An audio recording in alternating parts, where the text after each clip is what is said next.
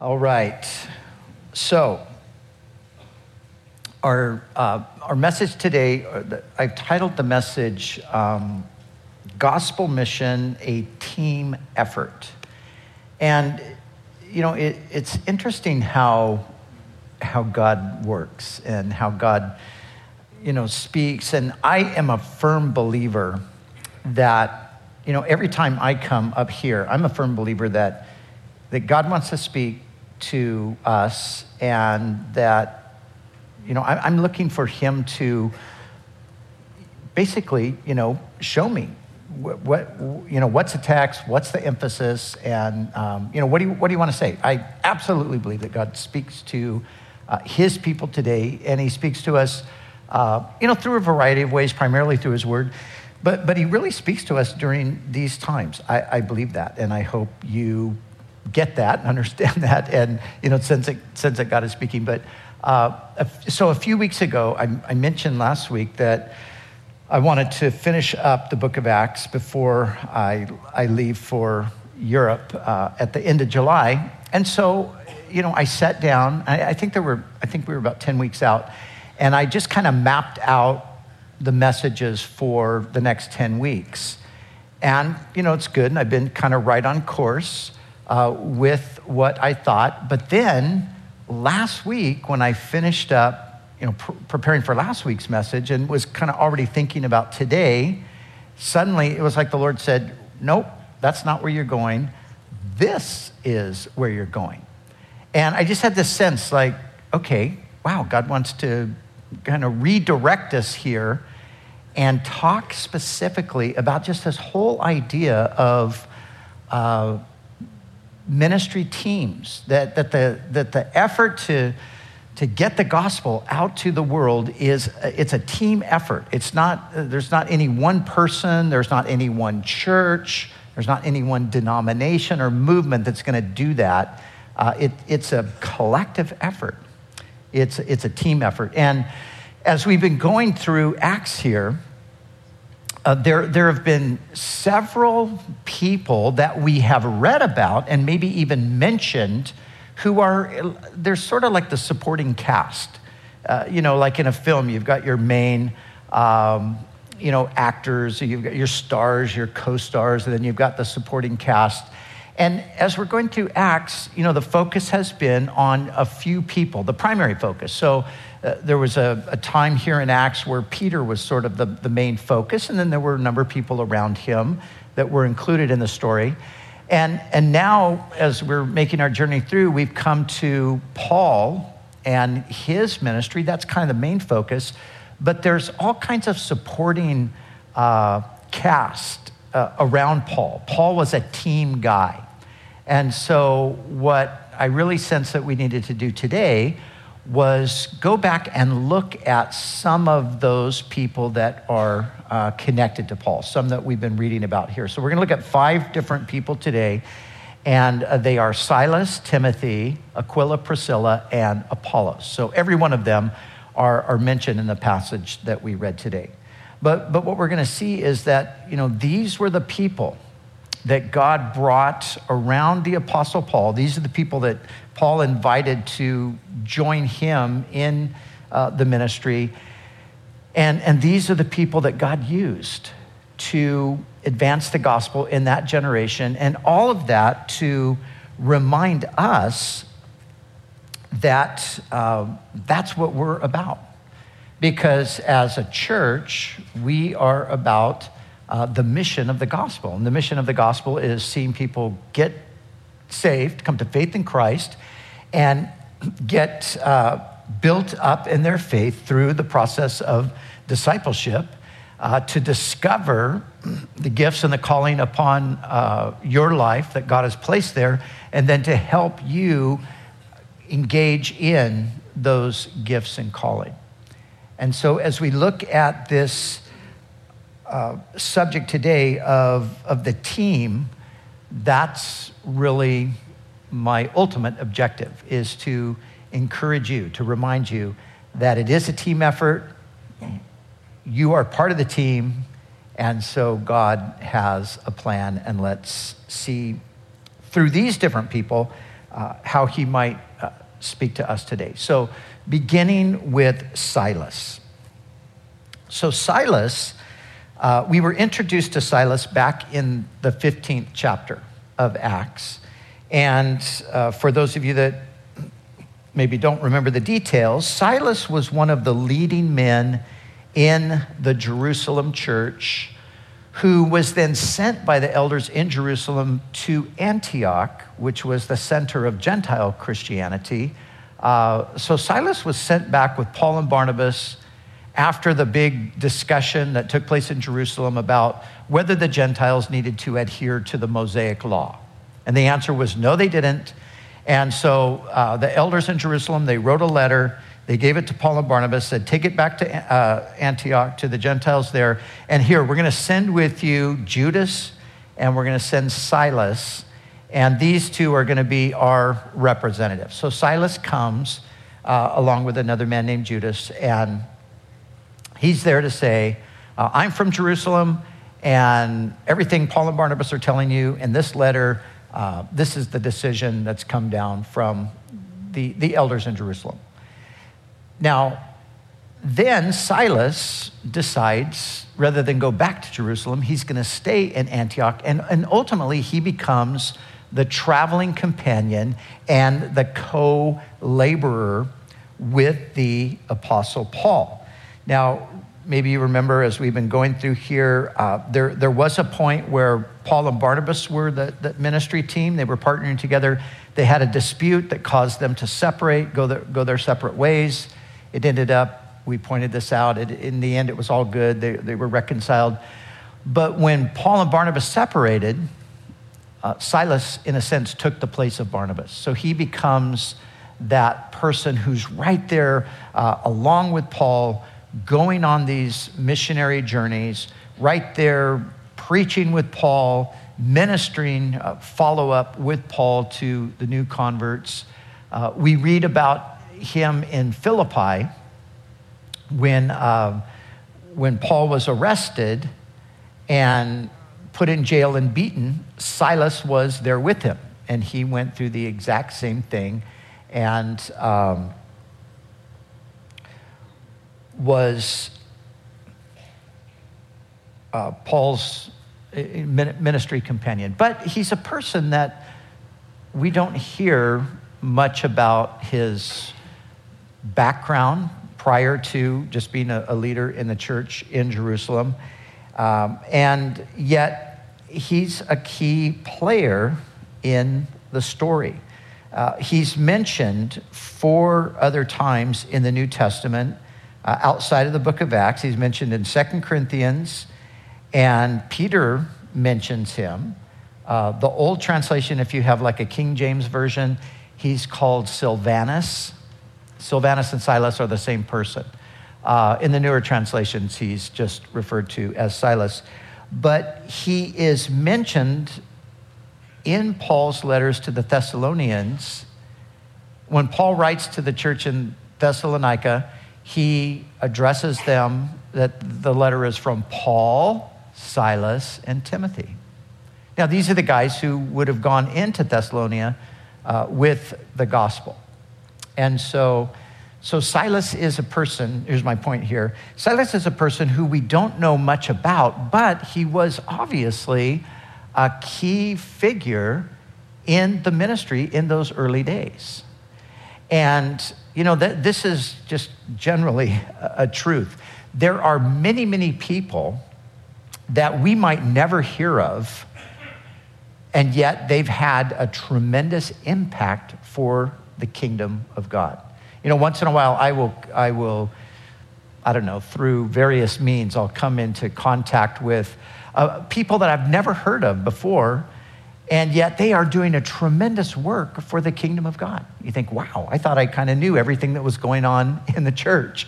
And then you realize, no, I don't, I don't know half of it. There's, God has all kinds of people out there, and He's had that uh, from the very beginning with people like this. So, so Silas is the first person, um, but Timothy is also part of this story. Now, Timothy, we were introduced to Timothy in the 16th chapter. of the book of Acts. And um, I, I think anybody who has maybe been a Christian for a little while, you, Timothy is probably a much more familiar name than Silas, even. Uh, one of the reasons for that is that there are two letters in the New Testament that were directed to Timothy. They are, we call them First Timothy and Second Timothy. But these were letters that were written by Paul to this uh, young man, Timothy. Now, now, Timothy, according to what we see in Scripture, was a young man with an obviously genuine faith in Christ.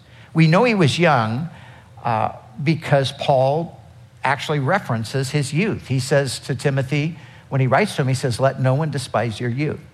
So there's questions as to, you know, just how old Timothy might have been. I, I, personally would guess that he was in his late teens or probably early 20s when he met up with Paul. But here's what happened Paul went into the area of uh, Lystra, and we read there in Acts 16 that there was a certain disciple there named Timothy, uh, the son of a Jewish woman who believed, but his father was a Greek.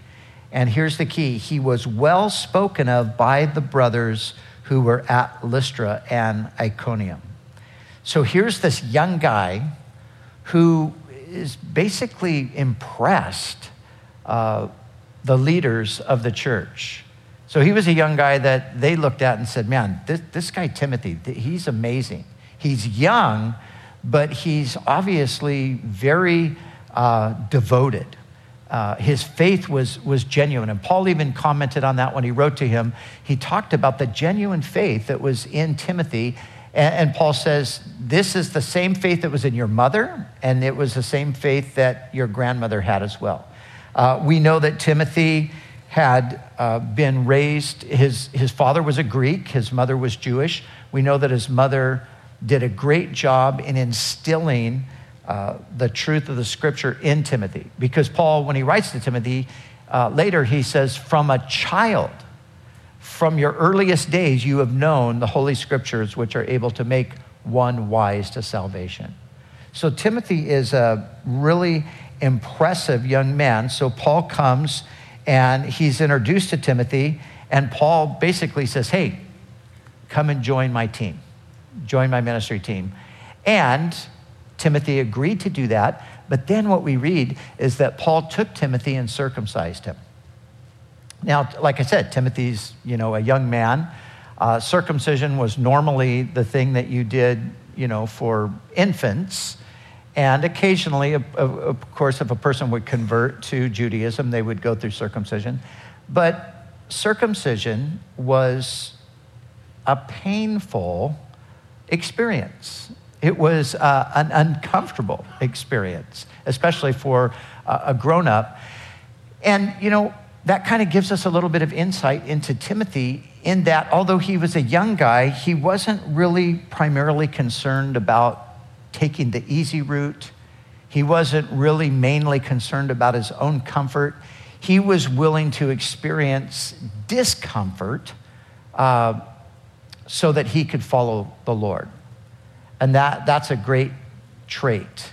And all of those young people that have uh, been used by God, and even many today, this is, this is something that you see in them. They're, they're willing to step out of their comfort zone because you have to be. If you're going to serve the Lord, then you can be sure that there's going to be some point where He's going to direct you to something that is a bit of a challenge, something that's not quite, you know, exactly what you wanted, uh, something that's maybe going to put you out of your comfort zone. And so there's going to have to be a sacrificial element. And we see that Timothy was willing to do that. And so Paul took him, he circumcised him, not for spiritual reasons, but practically because Paul knew that um, uh, Timothy's father, being a Greek, uh, the Jews that were opposed to Paul would have used that against Timothy, but the fact that he was circumcised indicated that he was uh, emphasizing the Jewish side of things. So it was a, it was a means of just avoiding uh, conflict. Now, Timothy, according to what we know from the writings of Paul, uh, Timothy had been prophesied over. So, what that means is he was a young guy, and God had spoken through others about Timothy. There, there were prophecies concerning him. And at a certain point, Paul will say to Timothy, he will encourage him to be strong, and he'll say, uh, draw strength from those prophecies that were uh, made over you. In other words, Timothy, remember, God spoke these things. God uh, gave words to you that were very personal, that He was with you and that He was going to use you. So when you get into those challenging and difficult seasons, fall back on those prophecies. Remember those things. One of the things that we see, again, from the writings is that Timothy was a timid personality. So he was strong in his faith, he was deeply committed, but he was kind of shy. He, he had a tendency to sort of draw back a little bit, and, and Paul has to encourage him uh, not to, to let that timid side dominate him. Paul would say, Timothy, God has not given us a spirit of fear. He's given us a spirit of power, love, and a sound mind. And so he, he encouraged Timothy there. And he also reminded Timothy that it was through the laying on of hands that he had received those gifts that were demonstrated in his life. Paul actually refers to, on, on the one uh, hand, he talks about the, the laying on the hand of the elders, but then Paul includes himself that he had actually laid hands on Timothy. Paul referred to Timothy as his son in the faith. Now, Paul had a lot of associations, but Timothy seems to be uh, unique in this sense that out of all of the people uh, that Paul was connected with, this is probably the closest relationship that he had. Considered him a son. He, uh, he said this in writing to the Philippians about Timothy who they would have known because Timothy was there with them when, they, when the church was established in Philippi. But he said this later. He said, But I trust in the Lord Jesus to send Timothy to you shortly, for I have no one like minded who will sincerely care for your state, for all seek their own, not the things which are of Christ Jesus, but you know his proven character, that as a son with his father, he served with me in the gospel. So that's what Paul says about Timothy. He says, You know, I, I've got no one like him. Timothy is unique. Everyone is seeking their own things, but not Timothy. Timothy is, is very much uh, devoted to the things of Christ. So Timothy was appointed by Paul uh, as the leader of the church in Ephesus at one point. Uh, Timothy was uh, imprisoned we know he was imprisoned because Hebrews uh, 13 talks about his release from prison. Timothy has been released from prison, uh, and uh, I will see you with him shortly. And also, one other thing about Timothy is that he was the one who um, it seems that Paul saw as his successor. So, at the end of Paul's life, the very last letter that Paul writes is to Timothy. Second Timothy is what we call it. But that was Paul's last letter. And he writes to Timothy and he basically says, Timothy, I fought the good fight. I finished the race. I've kept the faith. And, you know, he's basically saying, now I, am leaving. I, am going to be with the Lord. Paul was going to be executed by Nero, which he, of course, was. Uh, but he says to Timothy, basically, he says, Timothy, everything that I have poured into you, everything that I have shown you, it's, it's now your turn. You are now to take the lead. And, and Timothy did uh, rise to the occasion. Timothy is mentioned 19 times outside of the book of Acts. So you see, although, um, you know, again, he's in a sense, in the story here, he's kind of a background person yet we see that he played a significant role in the, the foundation of the early church and in the ministry of Paul. And may I say that uh, just like Timothy was a young person, man, we need young people on the team God, God is calling young men and women to, to step up, just like Timothy did. And there's sacrifice that's involved. There's a, a, calling out from maybe the, the comfort zone or maybe, maybe the plans that you've had. But, you know, God does those kinds of things. And I, I can think back over, you know, many years now about, uh, you know, many of the young people that God has called uh, into the ministry and equipped them and, uh, you know, raised them up and gifted them and has used them and is using them. And that, that can't stop. That has to keep going from generation to generation. So maybe today you're a, a younger person and you're wondering about, well, you know, what, what about my life? What, what's God's plan for me? Well, know this God's plan is for you to be part of the team, his team, Team Jesus, and he's got a purpose that he wants you to accomplish, and he's got gifts that he's going to give you to do that very thing. So, Silas, Timothy, and now we come to a couple Aquila and Priscilla. And we were introduced to them in the beginning of uh, the 18th chapter there. Of course, we're told that they came from Rome because they were expelled as Jews. Uh, Claudius had expelled the Jews from Rome, and they came and they met Paul in uh, Corinth. Now, uh, they were obviously a husband and wife, but they were a husband and wife ministry team. You know, that's a, a beautiful thing, a husband and wife ministry team. Now, now sometimes, you know, in, a, in sometimes in a marital situation, you've got one person that really wants to serve the Lord, and the other one's like, "No, nah, I'm I'm too busy," or you know, I got other plans. Uh, that that's not good. God wants to use husbands and wives together. He wants to use you together as a ministry team. Now, of course, I mean, obviously, there are some cases where um, there, there's not a, a connection because one of the, one of the persons is, is not a believer. So we're not talking about that. But we're talking about the people who are uh, two believers married together. See yourselves not just as a couple, but see yourselves as a ministry team because that's how God wants to use you. They were a ministry team, but another interesting thing about them is that they were business partners as well. They had a business. This is how they met Paul. They were tent makers by trade. And um, tent makers is, uh, that's kind of limiting for what the word actually means. It, it's broader than that. They, they made tents, but they worked with leather, they worked with fabric, and they had a business.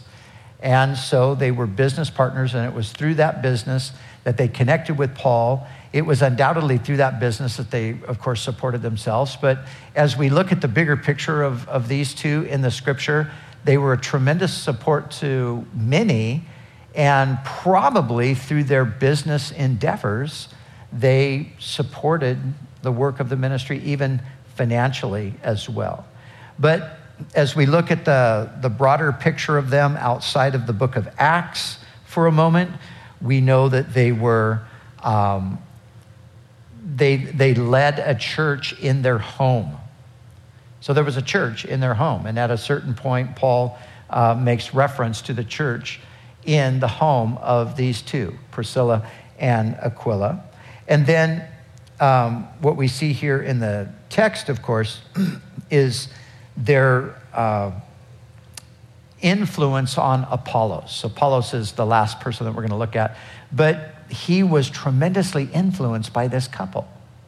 Now, Apollos becomes uh, a very significant voice in the early church, actually, kind of seen right alongside of Paul and Peter, seen as, as an apostolic person.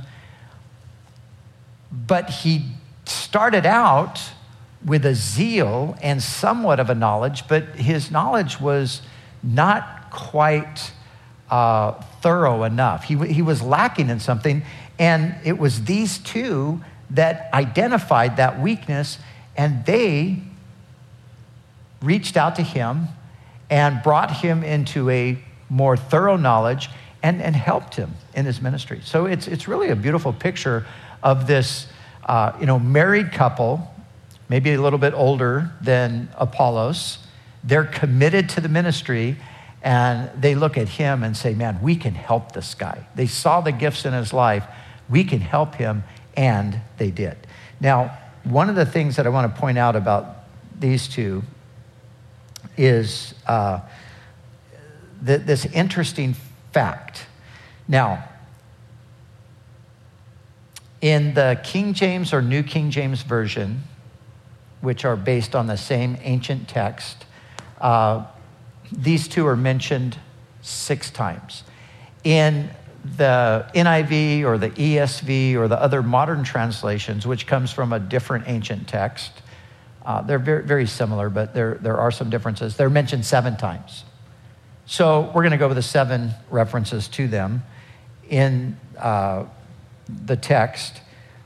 But here's my point out of the seven times they're mentioned, five of those times Priscilla's name precedes Aquila's name. So normally you would read something like Aquila and Priscilla because the husband and the wife. But five out of the seven references have Priscilla first. Why is that? Well, we don't know. But it seems to indicate something about Priscilla. It seems to indicate that she was quite a spiritual force and probably the more forceful personality. Aquila was probably more of a kind of a laid back type of a person, probably, uh, you know, a, a little quieter. Uh, but somehow the, re- the reference, like I said, five out of the seven times, ends up putting her out in the front. And, and I understand that because um, I'm married to a woman that's kind of like Priscilla. And, uh, and she's, you know, out there in the front. And, you know, she's got that excitement. And I'm kind of, you know, sometimes anyway, kind of the laid back uh, party there between the two of us. But, but what it also tells me is, you know, it, it just reminds us that God wants to use ladies just like he wants to use men. And God will use women to instruct. And here we see clearly that that's what happened. This wasn't like, hey, you know, Apollos needs help. Priscilla, you be quiet because you're a woman. And here, let me take care of this. It was like, no way, man. Both of them, and Priscilla seems to take the lead here. Uh, Priscilla, in the, in the New Text, her, her name is, um, or the, the older Greek text, uh, her name is put first. So, so she's kind of leading the charge here. And again, it just shows us that God uses teams of people and he uses husband and wife teams, and they both have uh, giftings and, and contributions to make in a number of areas, including discipleship. But that brings us to the person they discipled, Apollos. Now, again, Apollos is a person that we don't know anything about his history except he was born in Alexandria. Now, Alexandria is part of Egypt. It was a city that uh, was built in honor of uh, Alexander the Great, and it, it, was a, it was a great Jewish center outside of uh, Jerusalem. A large Jewish population. It was in Alexandria that the Greek text of the Old Testament was uh, produced. So, 200 years before the time of Christ, the, the Hebrew scriptures were translated into Greek. Comes down to us known as the Septuagint, the Greek version of the Old Testament. It was made in Alexandria. And uh, Alexandria was also the home of a, of a famous philosopher, the most famous Jewish philosopher uh, probably ever. His name was Philo. He was actually a contemporary of Jesus he tried to merge Jew, Jewish Hebrew ideas with Greek ideas. He tried to blend the two together. Uh, but Alexandria was known as a place of um, Jewish culture, and uh, it was an intellectual center for Jew- Jews. So, like Athens was an intellectual center for the Gentiles, uh, and Alexandria would have been that as well for some. But it was it was kind of the intellectual center of Judaism at the time. So, this is what we know about Apollos. He was born in Alexandria. So, uh, presumably, he grew up there as well. But then we're told about him that he was eloquent and he was mighty in the scriptures. So, Priscilla and Aquila, they're in Ephesus. Um, as, as, you look at the text here, Paul is gone. Uh, he was in Ephesus just briefly after Corinth. He stopped in, in Ephesus. He left Aquila and Priscilla there, and he went on to actually go up to Jerusalem to visit Jerusalem, and then he went uh, from there back on that same circuit. And he'll end up once again in Ephesus. So Paul's gone for probably a year. It's funny that Luke covers a, a, year's period of time in a few verses, and unless you're looking really closely at what it says, you don't realize that that's what's happening. But, but he's covering at least a year span of time. And so it's during that time, Aquila and Priscilla are in Ephesus, and Apollos comes, and being a Jew, they, they of course, all would have gone into the synagogue.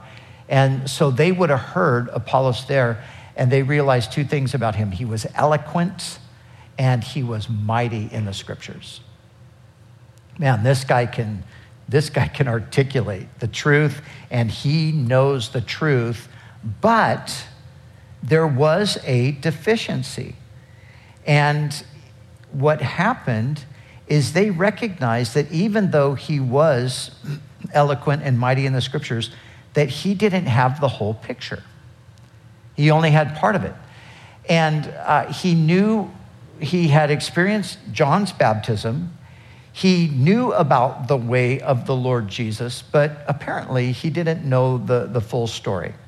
Or probably he didn't really know all the implications of, um, you know, the death and resurrection of, of Christ and so forth. We don't, we don't know what was lacking, but there was something that was noticeably lacking. They saw this, and being the, the pure hearted, uh, you know, Christ centered people that they were, they looked at Apollos and said, Man, we have got to help this guy because this guy could be a powerful force if he just got, you know, a few things sorted out here. Uh, unlike some people who might listen to someone and find fault in their message and then dismiss them, or, uh, you know, warn people hey, don't, you know, watch out for that guy. He, he's got some, some weird stuff there. Uh, they saw the deficiency and said, we, we've got to help him. They could see in him that uh, gifting. You know, there, there is a tendency a lot of times to, un- unfortunately, uh, to write people off way too quickly or to dismiss them because they might not have everything exactly right. I was listening to a, a guy on a podcast yesterday. He's excellent. Uh, he himself was superb, but in the course of his message, he was referencing a number of different preachers and authors and so on. And it was funny as I was listening to him because uh, he, he was quoting people that I know some, some of my friends would say, oh man, he quoted that guy, forget him. We, we're not even going to listen to him now because he quoted that guy. Um, you know, that's really not the healthiest mentality. A, a better attitude is the one of these two here, where they were not critical of Apollos. They appreciated his gifting and they said, Man, we, we've got to help him. So that's what they did. They took him, and the NIV says that they brought him into their home. So they basically, you know, imagine they're in the synagogue, they're listening to Apollos, they're thinking, wow, this guy is phenomenal, but he doesn't quite get the whole thing. Hey, Apollos, come over and have dinner with us. We want to talk to you about the Lord, and we want to share with you. And that's exactly what happened. So he went with them, and they instructed him. And one of the things that we see that's implied here with Apollos is that he was obviously a humble guy because he received the instruction. Now, not everybody can do that. You know, some people would just say, well, hey, you know, who are you to teach me? I mean, I don't need you to help me. I've, I've got it all figured out on my own, or I will figure it out on my own. But Apollos is, evidently, he's a very teachable person. Now, Apollos is mentioned eight times outside of the book of Acts. Seven of those references are found in 1 Corinthians. And now here's the interesting thing about Apollos connected back to Paul, because remember, all of these people are part of Paul's team. And this is something that we see uh, that's important about Paul. Paul recognized Apollos as an equal. Now, the reason that's important is because it tells us that, that Paul was a team player. Paul was not a, uh, you know, he wasn't threatened by other people's gifts, he was blessed by other people's gifts. Now, sadly, that's not always the case with people in leadership. There are some people in leadership who they just they can't have anybody even near them that is you know similarly gifted because it's a threat to their ego and that, that's a sad and tragic thing um, paul was not like that as a matter of fact apollos we know from the next few verses here apollos went uh, from ephesus to, to corinth and in corinth uh, apollos really um, was embraced by the Corinthians as an equal with Paul. Now, Paul started the church in Corinth, but then Apollos comes after Paul leaves and he instructs them further. So he comes along and, and he teaches them. But, but Paul is not jealous of that. Paul is not threatened by that. Paul is thrilled that that was the case. Now, in writing to the Corinthians, what the Corinthians did, because they were upset at Paul, uh, they tried to pit Paul and Apollos against one another. But Paul would not let that happen. But let, let me read to you from 1 Corinthians uh, chapters 1 and 3. Uh, Paul says this to the Corinthians. He says, Now this I say that each of you says, I am of Paul, or I am of Apollos, or I am of Cephas, who is Peter, or I am of Christ. Is Christ divided? Who then is Paul and who is Apollos but ministers?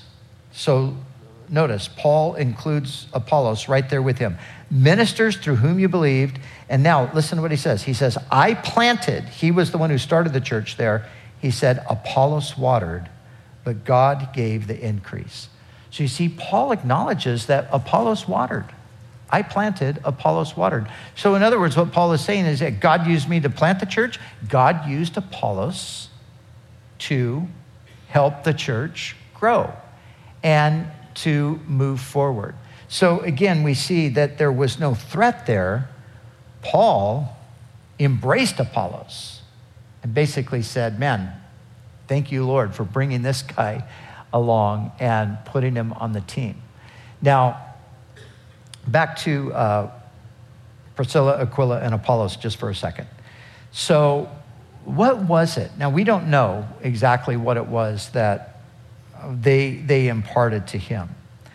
But it could be, now remember, he's eloquent and mighty in the scripture. So he's a guy who's very uh, capable as a communicator. He's got a great mind. Uh, you know, he's one of those, you know, probably a very intellectual person. And maybe what it was that he was lacking was that empowering of the Spirit. And Priscilla and Aquila, they bring that dimension. They recognize, man, this guy has got so much, but he needs that, that power. I was talking to a friend of mine after the first service who was here just surprised me by being here today from San Diego. And uh, he pointed this out to me. He said, You know, what you see here is that we need more than just the intellect. We need the power of the Spirit. Apollos is the intellectual guy, and that's fantastic. And my friend says, and of course, remember, I have a PhD, so I'm not down on the intellect. And uh, he said, but you know, we need more than that. We need more than the, the academics. We need more than just the education. We need more than just the intellectualism. We need the power of the Spirit of God. And I thought, yeah, that's, that's so true. That is so absolutely right. We need the power of God above everything else. And Apollos uh, demonstrated that because, as we see after the um, time with Priscilla and Aquila, we see then that he mightily, uh, that's the terms that, that's used there, uh, that he mightily, uh, vigorously refuted the Jews publicly, showing from the scriptures that Jesus is the Christ. So, where does that take us to? Well, it brings us again down to this. Paul recognized that God had given gifts to others that were needed if the gospel was going to advance, and Paul was always looking for people to join his team. It wasn't, like I said, it wasn't a one man show with Paul. Now, we've just looked at five people. There are many other players that we haven't mentioned. Uh, let me just remind you of just a couple of other ones really quickly. Uh, one would be Luke. Luke is the, is the one who wrote Acts. And although Luke's name never appears in Acts, he's the author of Acts. There's a certain point where he's part of the whole journey in Acts. Uh, but he was a person, again, who Paul brought along and said, hey, come, you know, come and join. Be part of the team. And then there's a, a man named Titus. Now, some of you who are really familiar with your New Testament, you'll know that just like Paul wrote to Timothy, he also wrote to Titus. But an interesting fact is, Titus never appears in the book of Acts. So that shows us, for one, that the book of Acts is obviously not a thorough uh, explanation of, of everything that was going on in those days. Uh, because Titus, who obviously played a significant role, uh, he's not even mentioned, but Paul writes to him. So, 1st, 2nd Timothy, and Titus are commonly known as the pastoral epistles. They're, they're called that because they're, they're written to guys who were, who were pastoring, and they're basically instruction about how to do that. So, Titus is another person. And then there's a, a woman named Phoebe that Paul mentions who was a deacon in the church in Cenchrea, which was there in the uh, the area near, near Corinth. And uh, Paul talks about her as being a servant of that church and as being a, a co worker with him. So, Paul, like I said, he is a person who is looking for team members because he knows that in the end, it's not Team Paul, it's Team Jesus. And we need all the team players that we can get to complete the mission of advancing the gospel. And that is exactly the case today. So here's a question for you Are you part of the team? Well, guess what? If you're a Christian, if you have put your faith and trust in Jesus, whether you know it or not, you are part of the team. And so your job is to uh, discover what position you are, are called to be in on the team. And God will show you that. And he will show sometimes, like he did with Timothy, he showed Timothy through prophetic words. People, people prophesied over him. Paul laid hands on him. Uh, God will show us that way. Sometimes uh, God will show us by just you know, giving us an inclination and then opening up an opportunity, we go with that inclination. We step in and we find that, wow, this is, this is something that God has called me to do. But we as a church collectively, we are on that, that same mission that Paul was on, and that mission is to spread the gospel, and it's a team effort. And you are, if, this is your church, you're, you're part of that team. So, so what has God gifted you to do? What has God called you to do? What area uh, or areas of service does God have for you? Because listen, this is, uh, this is what we're all, all called to. You know, there, there is no such thing in the scripture of Christian spectators. You know, a person who's a spectator, a person who's just kind of sitting in the bleachers watching everybody else there on the field playing the game, uh, no, that, that's not the way it's supposed to be. We got to get out of the bleachers and at least onto the bench on the field. And then the coach is going to call us into the game, you know, at a certain point. Uh, but, but we have to understand that. And I think, you know, sometimes we, we don't get that. We, we just think in terms of, well, I go to church. Great. But coming together is really primarily to be strengthened and equipped so we can take what God's given us and enter into the calling and be part of the advancement of Christ's kingdom. Now, most of us, I think, maybe every one of us, we look around at the world we live in, we think it's a mess, and we're right, it is a mess, and we long to see it changed, and we wonder, you know, how is it going to change? And I think we can pretty much guarantee that it's not going to change from Washington, D.C., and certainly, certainly in California, it's not going to change from Sacramento. Uh, how, how, how do things change? How, how can, is it even possible for there to be cultural change? Uh, is it even possible to, to change the direction uh, that, that things are going? There is one possibility, and that possibility is that many people would get saved, that people would turn to Christ, because when people turn to Christ, their lives turn around.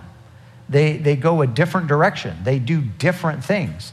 And that's what we long to see. But guess what? That doesn't happen by just sitting around wishing it would happen. It happens by people being part of a team and using the gifts that God has given them to engage with the world around us and to impact people's lives. So that's what I'm talking about when I say we are uh, on a mission as the Lord's church, and we've all got to be on board. We've all got to be part of the team. And like, like we pointed out, you've got Paul, he's kind of the key player, and, but then you've got all of these supporting cast people, and they're all vital to what's happening as well. And you know, like I've already said as well, you know, some people uh, we, we will never hear of, some people will never be heard of, but believe me, that when we finally arrive in heaven, we're going to find that, man, there were so many people that were doing things in obscurity, that were doing things uh, out, out of the public eye that God called them to do, that were making such an impact on the kingdom that we will, we will be amazed. And perhaps, again, that's you gifts, talents, resources, time.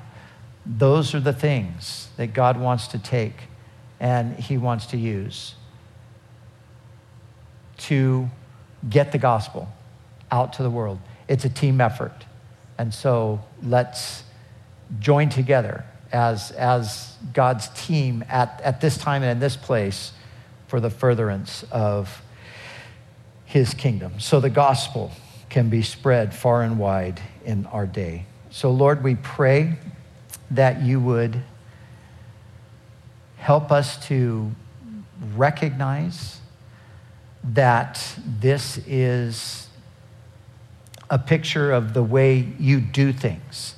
The, as we look at the story here and we see how they were done back then, Lord, that it would just remind us that this is what you do today. You're doing this in our day.